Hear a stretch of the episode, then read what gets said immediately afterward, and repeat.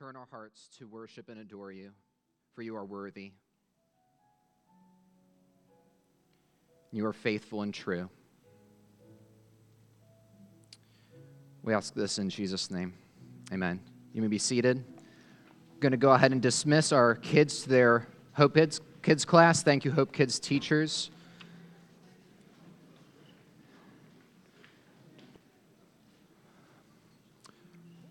While the kids are leaving, for those of you who don't know me, I'm Nathan Wingate. Um, my wife, Michelle, and I moved down to Somerville uh, 11 years ago, 12 years ago now, um, as part of the core team to plant Risen Hope Church.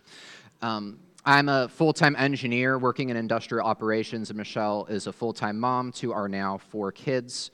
So we moved down here in 2011. Uh, and then in 2021, I was ordained here as a bivocational pastor, and I served in the church um, in that way for about a year until we traveled to India to bring our adopted son Elijah home um, from India, and then I went on a sabbatical. Um, we were thinking that sabbatical was going to be like three months but uh, the Lord apparently had other plans. And so um, it actually ended up being a very difficult transition for us um, with bringing Elijah home. And so, and, and then there were a lot of other things the Lord was doing in our hearts as well. And so it ended up being a year um, of being um, on sabbatical from pastoral ministry. But I'm thankful to be um, back into bi- bivocational pastoring here and um, it's a privilege to be able to preach to you again after it was January 2022, the last time I preached, so it's been over a year. Um, let's just pray again as we begin here. Father, um, I pray that you would help me to be faithful to your word, and my desire this morning is that um, we would see the glory of Jesus in this text. Um, I pray that you would help me to articulate what I've seen in the text, um, and that others would see it as well, to see Jesus as a just and merciful King. We ask this um, in Jesus' name, amen. So, the book of Revelation is a revealing. Um, that's what revelation means it's a revealing of Jesus Christ. And two of the main ways that Jesus is revealed in this book is he's revealed as the one who rules over the nations and the one who walks among his churches. Today, um, my hope is that you will experience a revelation of Jesus Christ in this text, that you will see his glory more clearly because of what is in this text. Um, and specifically, the revelation of Jesus that we can see here today is that Jesus walks among his churches as a just and merciful king. That's what we're going to see today that Jesus walks among his churches as a just and merciful king. So please open your Bibles to Revelation chapter 2. Um, and if you have a Bible app, you can turn there. If you don't have a Bible and you would like one, um, if you could raise your hand and, and someone can hand a, a New Testament out to you. Um, um, it'll be kind of important to have the text in front of you this morning because we're going to be spending a lot of time actually in the text of Scripture. So, two weeks ago, Nick talked about the um, church at Ephesus, and then last week, Mike covered Smyrna and Pergamum. Today, we're looking at the letter to the church at Thyatira. We were originally going to do Thyatira and Sardis today, but it became pretty clear that both of these warranted their own message. So, this letter follows the same basic format that all of the letters have followed so far. So, first, there's an introduction, and then there's a commendation and a correction, sometimes one, sometimes the other. So, what's going well, what's not going well in the church. And then, where there is a correction, there's usually a call to repentance and a warning about what will happen if they don't repent. And then there's a closing promise. And so, our outline today will basically follow that format. So, we've got four points. First, we've got the letter's introduction. Then we've got the church in Thyatira, which covers the commendation and the correction, which so describing the situation in Thyatira. And then the third point is the just and merciful king. We're going to see how Jesus responds to the situation in Thyatira. And then lastly, there's the closing promise for the latter. So the first and fourth points will be brief, a lot of the meats in points two and three.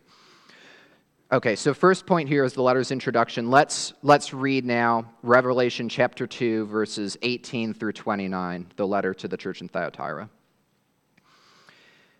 And to the angel of the church in Thyatira, write the words of the Son of God, who has eyes like a flame of fire and whose feet are like burnished bronze.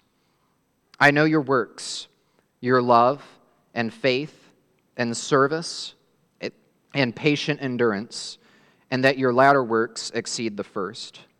But I have this against you that you tolerate that woman Jezebel, who calls herself a prophetess and is teaching and seducing my servants to practice sexual immorality and to eat food sacrificed to idols. I gave her time to repent, but she refuses to repent of her sexual immorality. Behold, I will throw her on a sick bed, and those who commit adultery with her I will throw into a great tribulation, unless they repent of her works, and I will strike her children dead. And all the churches will know that I am he who searches mind and heart, and I will give to each of you according to your works. Verse 24. But to the rest of you in Thyatira, who do not hold to this teaching, who do not who have not learned what some call the deep things of Satan, to you I say, I do not lay on you any other burden. Only hold fast to what you have until I come. The one who conquers and who keeps my works until the end, to him I will give authority over the nations, and he will rule them with a rod of iron, as when earthen pots are broken in pieces even as I myself have received authority from my Father. And I will give him the morning star. He who has an ear, let him hear what the Spirit says to the churches. Okay, so the letter's introduction. Um, a little background on Thyatira. We don't know a lot about this city. It's the smallest and probably least significant of the seven cities um, in these letters. Um, but the church was known as being a, a a, tra- a hub for traders' guilds, so like potters, tanners, weavers, and dyers. Um, Acts 16:14 tells us that Lydia, who uh, was a wealthy woman who helped fund Paul's ministry, was from Thyatira, and she was a seller of purple goods. So those would have been like expensive dyed materials. But we don't really know a whole lot about the context of what's going on in this city or in this church beyond what's right here in the letter. Um, but what's going on in Thyatira is that they're doing really well in a lot of ways, but they have one major issue. And so, what does this church need to know about Jesus? Well, we'll see this in the way that Jesus introduces himself to the church. He reveals himself in verse 18 as the Son of God, who has eyes like a flame of fire and whose feet are like burnished bronze. Josh West mentioned in his podcast that our ability to understand the book of Revelation is going to be proportional to how well we know our Old Testament. And that's going to be very much the case here in this letter to Thyatira. This is really rich with Old Testament references, and we have two Old Testament references right out of the gate here uh, to Psalm 2 and to Daniel chapter 10. The reference to Psalm 2 is when Jesus describes himself as the Son of God. Now, to us, we might it might be easy to kind of glance over that because we're kind of used to calling Jesus the son of God. But this is actually the only place in the whole book of Revelation where Jesus is referred to as the son of God. So it's not like a placeholder or a throwaway phrase. It's a very intentional reference. And what's being referenced is Psalm 2 where it describes the reign of Yahweh's anointed king who is also Yahweh's son and Psalm 2 actually bookends this um, letter to the church in Thyatira because it's quoted extensively at the end of the letter, that quote about giving authority over the nations. And so this letter is a very Psalm 2 ish letter, if you will. That's kind of the flavor of the letter, emphasizing Jesus' kingly authority. The other Old, uh, Old Testament reference is the eyes like flame of fire and feet like burnished bronze. This is a reference back to Daniel chapter 10, and it speaks again of Jesus' kingly authority. And the eyes of a flame of fire speak of his wisdom and ability to discern the depths of the heart. And so it's important to remember that in biblical times, they didn't have like an executive branch and a judicial branch, like we have those separation of powers now. Um, one of the roles of the king was to function essentially as the supreme court, the highest level judge in the land. And the king was expected to render right judgments in situations. So there's lots of examples of this in the Old Testament, But maybe one that you're most familiar with is with Solomon, where these two women come and there's a baby, and they both say it's their baby. And Solomon says, Well, we'll just cut the baby in half and give a half to each of you. And the fake mom is like, Sounds great. And the real mom said, No, give her the baby, don't kill the baby. And Solomon's like, Aha, you're the real mom. So it's a really cool story. So he wasn't going to cut the baby in half. Um, but, uh, but he used wisdom and discernment to render a right judgment. So that's a, that's a classic example of what a king is supposed to do. That's part of the king's role, to discern a situation and render right judgment. So the picture here is of Jesus as a king who has authority, and authority specifically to discern with his penetrating gaze and to render right judgment in a situation. And so this king who has eyes like a flame of fire comes to the church at Thyatira with a commendation and a correction. So, point two is the church in Thyatira. Look at verse 19. This is a brief commendation, but there's a lot here. He says, I know your works, your love and faith and service and patient endurance, and that your latter works exceed the first. Their giving of themselves to others, their faith, their holding fast to Jesus and trusting in Him. Service, their love isn't just with words, they're putting their love into action and caring for the practical needs of others. Patient endurance, they're bearing up under trial. In a lot of ways, the book of Revelation as a whole is a call to this patient endurance. We've seen that before and we'll see it again this is a call for endurance to the saints. And they're doing it. This church in Thyatira is doing so much of what Jesus is calling them to do. And not only are they walking in obedience to King Jesus, they're growing in these areas. It says, Your latter works exceeded the first. So they're on an upward trajectory in their love, their faith, their um, service, and their patient endurance. There's a lot going well here. In fact, there's so much going well that at first glance you might be like, all right, well, sounds like they got all their bases covered. Everything's good. But there is one glaring issue in Thyatira. Let's look at verse 20. This is the correction. He says, But I have this against you, that you tolerate that woman Jezebel, who calls herself a prophetess and is teaching and seducing my servants to practice sexual immorality and to eat food sacrificed to idols. So the problem in Thyatira is explicitly stated here. It says, You tolerate that woman Jezebel. The problem here is tolerance.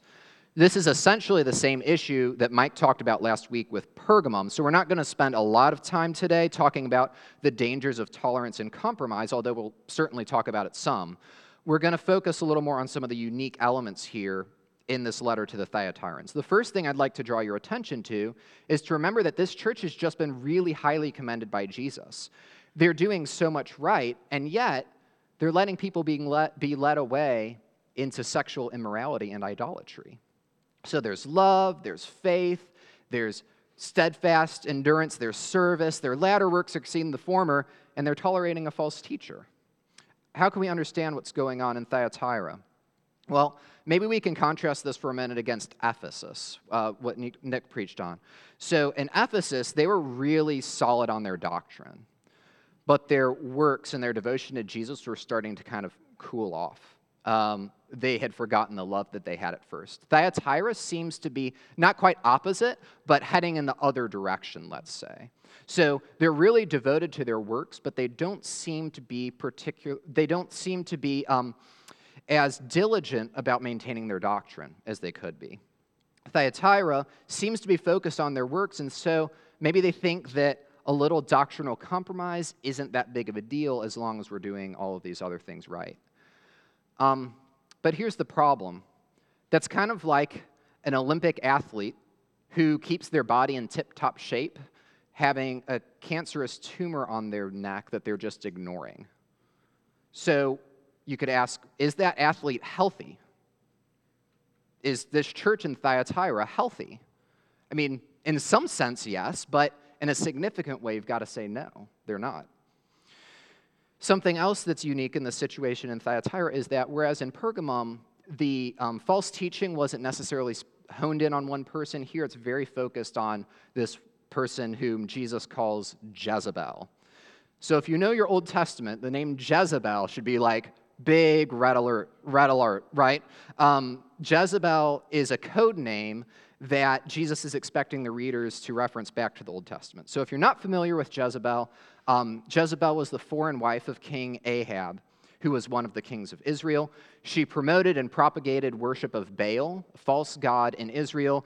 She persecuted and murdered the prophets of Yahweh, the prophets of the Lord, and she was the arch nemesis of the prophet Elijah. Um, and so, in the story where Elijah goes onto Mount Carmel against the prophets of Baal and fire comes down from heaven, those are Jezebel's prophets of Baal. Um, so she's, if not the worst, like one of the top three worst villains in the Old Testament. Uh, Jezebel is synonymous with idolatry, and this code name should be like a red alert. So let's look back at verse 20 and see what else ver- this uh, says about this Jezebel. Uh, verse 20 says she calls herself a prophetess. So, this basically means that she's claiming to have ongoing revelations from God and using that to validate her false teaching. Um, and then verse 20 says that specifically she's teaching and seducing people within the church to practice sexual immorality and to eat food sacrificed to idols.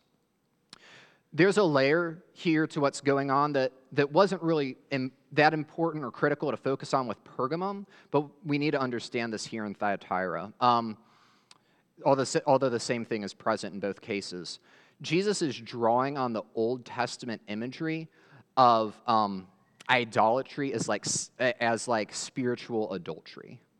So uh, we saw this a lot in the book of Isaiah, if you remember that, um, uh, where um, the key issue here is idolatry, although there's certainly literal sexual immorality going on as well. Um, here are three reasons why I think that this is the best interpretation for understanding this sexual immorality. First, the word used for sexual immorality in verse 20 is porneia. Um, the vast majority of the time in the book of Revelation, uh, that is referring to this like idea of spiritual adultery, um, idolatry as um, spiritual sexual immorality. The second reason um, for this interpretation is it makes the most sense with the judgments that we see in a few verses that we'll, that we'll talk about that in a moment but the main reason why i think that speaking of this is speaking of idolatry as spiritual adultery is verse 23 verse 23 says all the churches will know that i am he who searches heart and mind and i will give each of you according to your works this is a direct quotation from jeremiah chapter 17, verse 10. We don't have time to go there this morning, but if you go into Jeremiah chapter 17, you'll see that the context of this is idolatry. That's the context that, that, um, that he's quoting from. So, to summarize the situation so far in Thyatira, the church is doing really well in their obedience to Jesus in a lot of ways, but they're slipping in their doctrinal faithfulness. There's a false teacher, codenamed Jezebel, who is seducing the people into idolatry and immorality. And this is where we get to start to see Jesus as a just and merciful king. So, point number three this morning is the just and merciful king. So, let's see what else is going on in Thyatira. Look at verse 21. I gave her, Jezebel, time to repent, but she refuses to repent of her sexual immorality. So don't move too quickly past this. Jesus is calling this woman Jezebel. That's about as bad of a code name as you can get. And yet, Jesus has given Jezebel time to repent. Jesus has been patient even with her. So get this contrast. The Thyatirans are tolerating Jezebel, but Jesus is being, has been patient with Jezebel let's, let's contrast those two for a moment. The patience of Jesus and the tolerance of the Thyatirans have two different goals in mind. Romans chapter 2 shows us what the goal of Jesus' patience is it's repentance.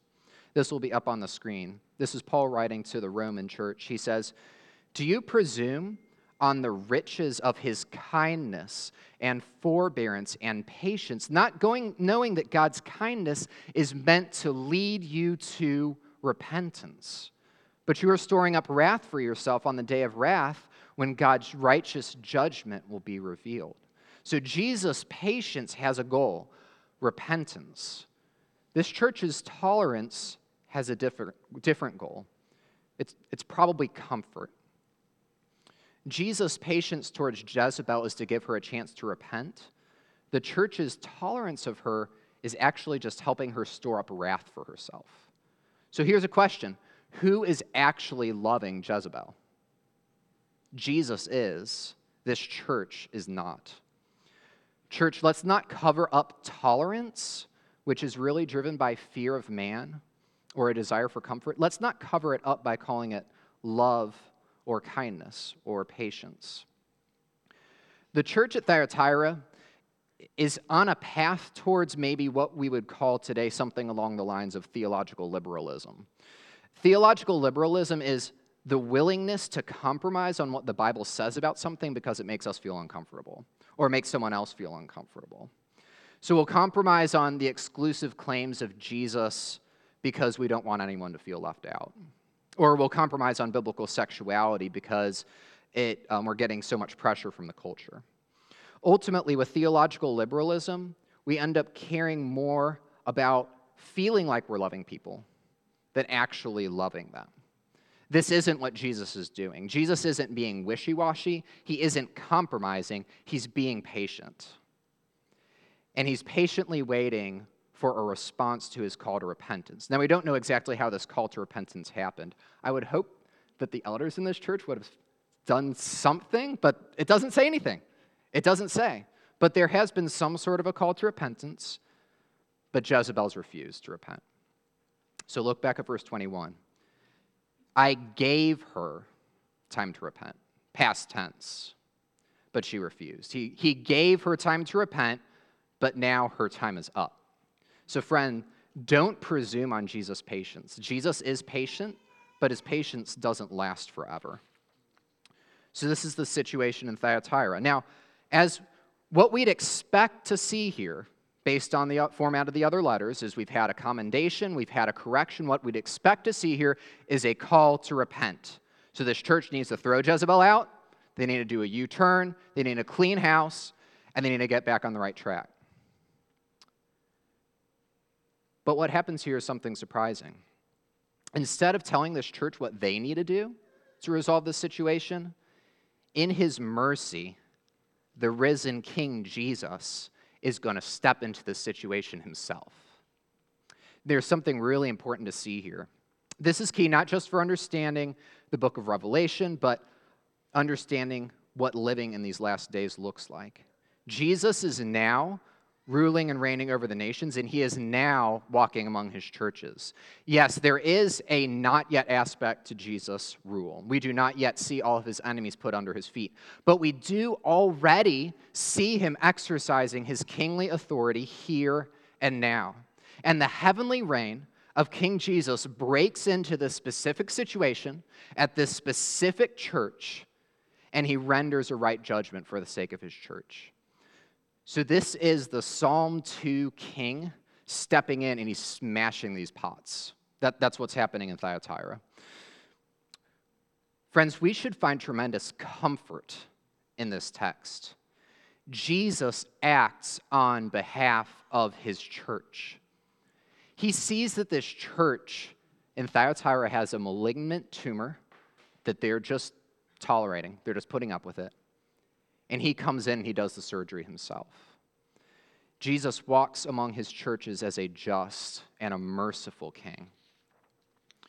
So let's look at the judgment that Jesus renders in this situation, verses 22 and 23. Behold, I will throw her, Jezebel, onto a sickbed, and those who commit adultery with her I will throw into great tribulation unless they repent of her works and I will strike her children dead. And all the churches will know that I am he who searches mind and heart, and I will give each of, to each of you according to your works. You see, in Thyatira, we're at a different place in the process of judgment. In the other churches, we're being given a warning of what will happen if they don't repent. Here in Thyatira, that warning's already been given, and what we see here is the judgment. Uh, this is the only letter that's like this. So in Ephesus, he says, Repent and do the works that you did at first. If not, I will come against you and remove your lampstand. To Pergamum, he says, Repent. If not, I will come soon and war against them with, with the sword of my mouth. To Sardis, he says, Repent. If you will not wake up, I will come like a thief, and you do not know the hour I'm coming against you. I don't know about you, but I've often wondered did those churches actually repent? I mean, did they repent? And if they didn't, what does it look like when Jesus comes and wages war against someone with the sword of his mouth? I mean, have you wondered what that would actually look like? I've, I've, I've wondered about that. Well, here in Thyatira, we actually get to see what it looks like when Jesus brings a judgment.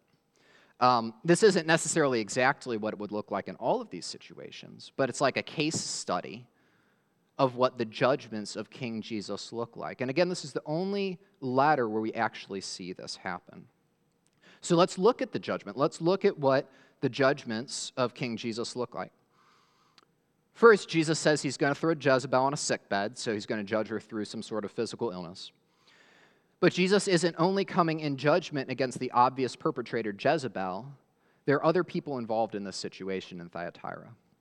Look back at verse 22. He says, Those who commit adultery with her, I will throw into great tribulation unless they repent of her works. So, as a reminder, we're understanding that the issue in Thyatira is idolatry being represented as spiritual adultery. It's possible that these were people that were literally sleeping with Jezebel, but that, I don't think that's the best interpretation. These are people who have compromised and they've cheated on God. Um, and we can see that, to, maybe even to some degree, by what it says, where it says, um, unless they repent of her works. That's kind of a weird thing to say. If the problem is that you've like been sleeping with her, it's like you've got to repent of more than just her works there. Um, so these are people who've compromised and cheated on God through, through spiritual adultery. But again, even here, there is a chance for repentance for these people. You see, he says, unless they repent. So maybe from the message from last week or today, you've realized that you've been committing spiritual adultery. You've been giving your time, your affections, your mental energy, and your desires to something other than God. And maybe you've even started to experience some tribulation. Maybe you've started to experience some trials because of that. If there's any sense of an awareness of that today, please don't snuff that out. Please repent because you don't know if you're going to get another chance. And the reason why I say that is there are people in this situation who don't get another chance to repent. Look at verse 23. I will strike her children dead. So here's how I think we can understand this. The people committing adultery with Jezebel are kind of caught up in this, but it doesn't seem like there's the same level as of willful rebellion as Jezebel has. But these children of Jezebel, they aren't just caught up in some false teaching. They are knowing and willful followers of her corrupt teaching. They know exactly what's going on. So these children of Jezebel are like seeds of the serpent, they're wolves among the sheep. They're false brothers and sisters who have infiltrated into the church to spoil and ruin her. And Jesus is going to take them out because he loves his church. Continuing in verse 23, it says, All of the churches will know that I am he who searches hearts and minds, and I will give to each of you according to your works. Jesus' purpose in this judgment extended beyond just the church in Thyatira. He wanted the other churches to learn something from this. When we see God's judgments, even from a distance, it should put the fear of the Lord into our hearts. Because you see, Jezebel was out in the open but probably some of these other people were not that were involved in the situation. It probably wasn't obvious who these, um, who these were, people were that were caught up in the idolatry, who these followers of Jezebel were. God's judgments should put the fear of the Lord in our hearts because his judgments are an uncovering of our hidden things. His judgments are an uncovering of our hidden things. Things we've hidden from our spouse, things we've hidden from our church family, maybe even things in a sense that we've hidden from ourselves. But we can't hide anything from King Jesus.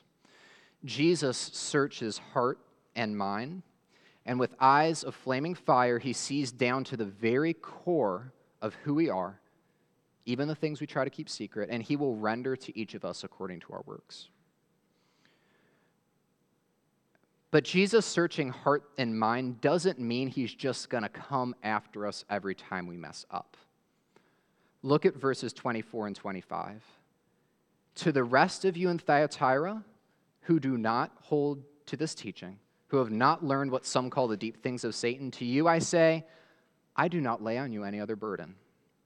Only hold fast what you have until I come. So, were there other issues that Jesus could have brought up to the church at Thyatira? So, Jesus sees with eye, like eyes of flame of fire. Could he have brought something else up? I'm sure he could have, right? Were there other issues in the church of Thyatira? I'm sure there were. But he just brings up this one thing. He's not seeking to point out every single flaw in this church. He's not seeking to point out every single flaw in our church. He's not seeking to point out every single flaw in you. In fact, let's, let's summarize how Jesus has interacted with this church in Thyatira. He gives Jezebel time to repent, and then he intervenes for the sake of his church. He judges the false teacher, and he gives the people who have committed spiritual adultery over to tribulation so that they'll repent. And he tells the rest of the church, I'm taking care of this. You just keep doing what you're doing. Jesus walks among his churches as a just and a merciful king. Can you see the mercy of Jesus in this text? I mean, we see the justice of Jesus in this text. Let's see the mercy of Jesus in this text as well. He walks among his churches as a just and a merciful king. Lastly, let's turn briefly to the closing promise, verses 26 through 29. The one who conquers and who keeps my works until the end, to him I will give authority over the nations and he will rule them with a rod of iron, as when earthen pots are broken in pieces, even as myself have received authority from my Father, and I will give him the morning star. He who has an ear, let him hear what the Spirit says to the churches. So there are two promises here the first one about authority over the nations, and the second about the morning star. This first promise is a little uncomfortable, isn't it? Um, he's saying, To the one who overcomes, I will give authority over the nations. This isn't talking about Jesus' authority over the nations. This is talking about giving his people authority over the nations, and he, the people, will rule with a rod of iron, as when earthen pots are broken in pieces. Um, so, this, this is a quotation from Psalm 2 about the Messiah's kingly rule. And here's what we have to understand because of our union with Christ, we share in everything that he has. Everything that he has. Even this. And 1 Corinthians says that we're going to judge angels. So there are some things that might help us uh, with this. First of all, in Revelation chapter, Revelation chapter 4, 5, and 6, we get to see a little bit of what this um, sharing in Christ's rule looks like it looks like, at least in those passages, the prayers of the saints being offered in heaven and God responding to those. It also looks like the saints under the altar crying out for justice on the earth. So maybe, you know, that's part of what this looks like. But, but here's, I think, the main thing that we need to, um, that will help us understand this. We've already seen what it looks like when Jesus rules with a rod of iron and earthen pots are broken into pieces. We saw it happen in Thyatira. So I don't know if you're making this connection, but let me try to help make it more explicit. There's an yes, there's a not yet aspect to King Jesus' rule, but we already see him exercising his kingly rule here and now. And what is happening in the church at Thyatira is the Psalm 2 messianic king breaking these pots with a rod of iron. So he does it with justice, but he also does it with mercy. We'll see this again and again in the book of Revelation. They refused to repent. They refused to repent. Jesus isn't eager to bring judgment, he's eager to save. But ultimately, one way or the other, the earth will be filled with the knowledge of the Lord, and every knee will bow, and every tongue will confess that Jesus Christ is Lord to the glory of the Father. The second promise that we see here is this I will give you the morning star. So there's different interpretations of what this means, but the clearest connection is in Revelation chapter 22, where Jesus says, He is the morning star. So you just put those two together. He says, I am the bright and morning star. He says, I will give you the morning star. What he's promising is to give us himself. So again, this is everything that Jesus has. Everything that Jesus is, is ours because of our union with him. Let's just turn um, our thoughts to some application for a couple minutes here. So, church, we're thankfully are confident we don't have any Jezebels in Risen Hope Church. Um, we're pretty careful to watch our doctrine, but there's going to be continue continue to be increasing pressure to compromise in various ways, and there's no guarantee that we won't fall prey. Those things tend to happen slowly and over time. So, where there are small compromises, and there probably are, may not be aware of them, we need to repent. We need to repent when there are small compromises. But I don't think for our church specifically, the main thing we need to learn from Thyatira is what not to do, but what to do. What um, Thyatira was doing a lot well their love, their faith, their service, their patient endurance and their latter works exceeding the former. So, how are we as a church and as individuals doing with what the church at Thyatira did well? These are great diagnostic, ongoing diagnostic categories for us to have our love, our faith, our patient endurance, our service. And are we, are we on an upward trajectory? Or are we kind of like the church at Ephesus, where we used to do that, but um, but we've stopped. So maybe just one of those things. In, in, just a minute, we're going to have a time uh, for a couple minutes to just think and meditate. What's maybe one of those things that you feel like the Spirit might be um, prompting your heart in? So I think that's our first point of application is how are we doing with these things that Thyatira was doing well? The second point of application is do we believe that Jesus walks among his churches as a just and merciful king? And I think that there's three different ways that we could be tempted to not believe this. First, that he walks among his churches, that he is present and he's willing to get his hands dirty into the specific situations of our lives and the specific situations of our church. Do you believe that Jesus is willing to get his hands dirty in those ways? Second, do you believe that he's a just king? Or are you presuming on his patience? Don't confuse Jesus' patience with tolerance. He's not tolerating compromise.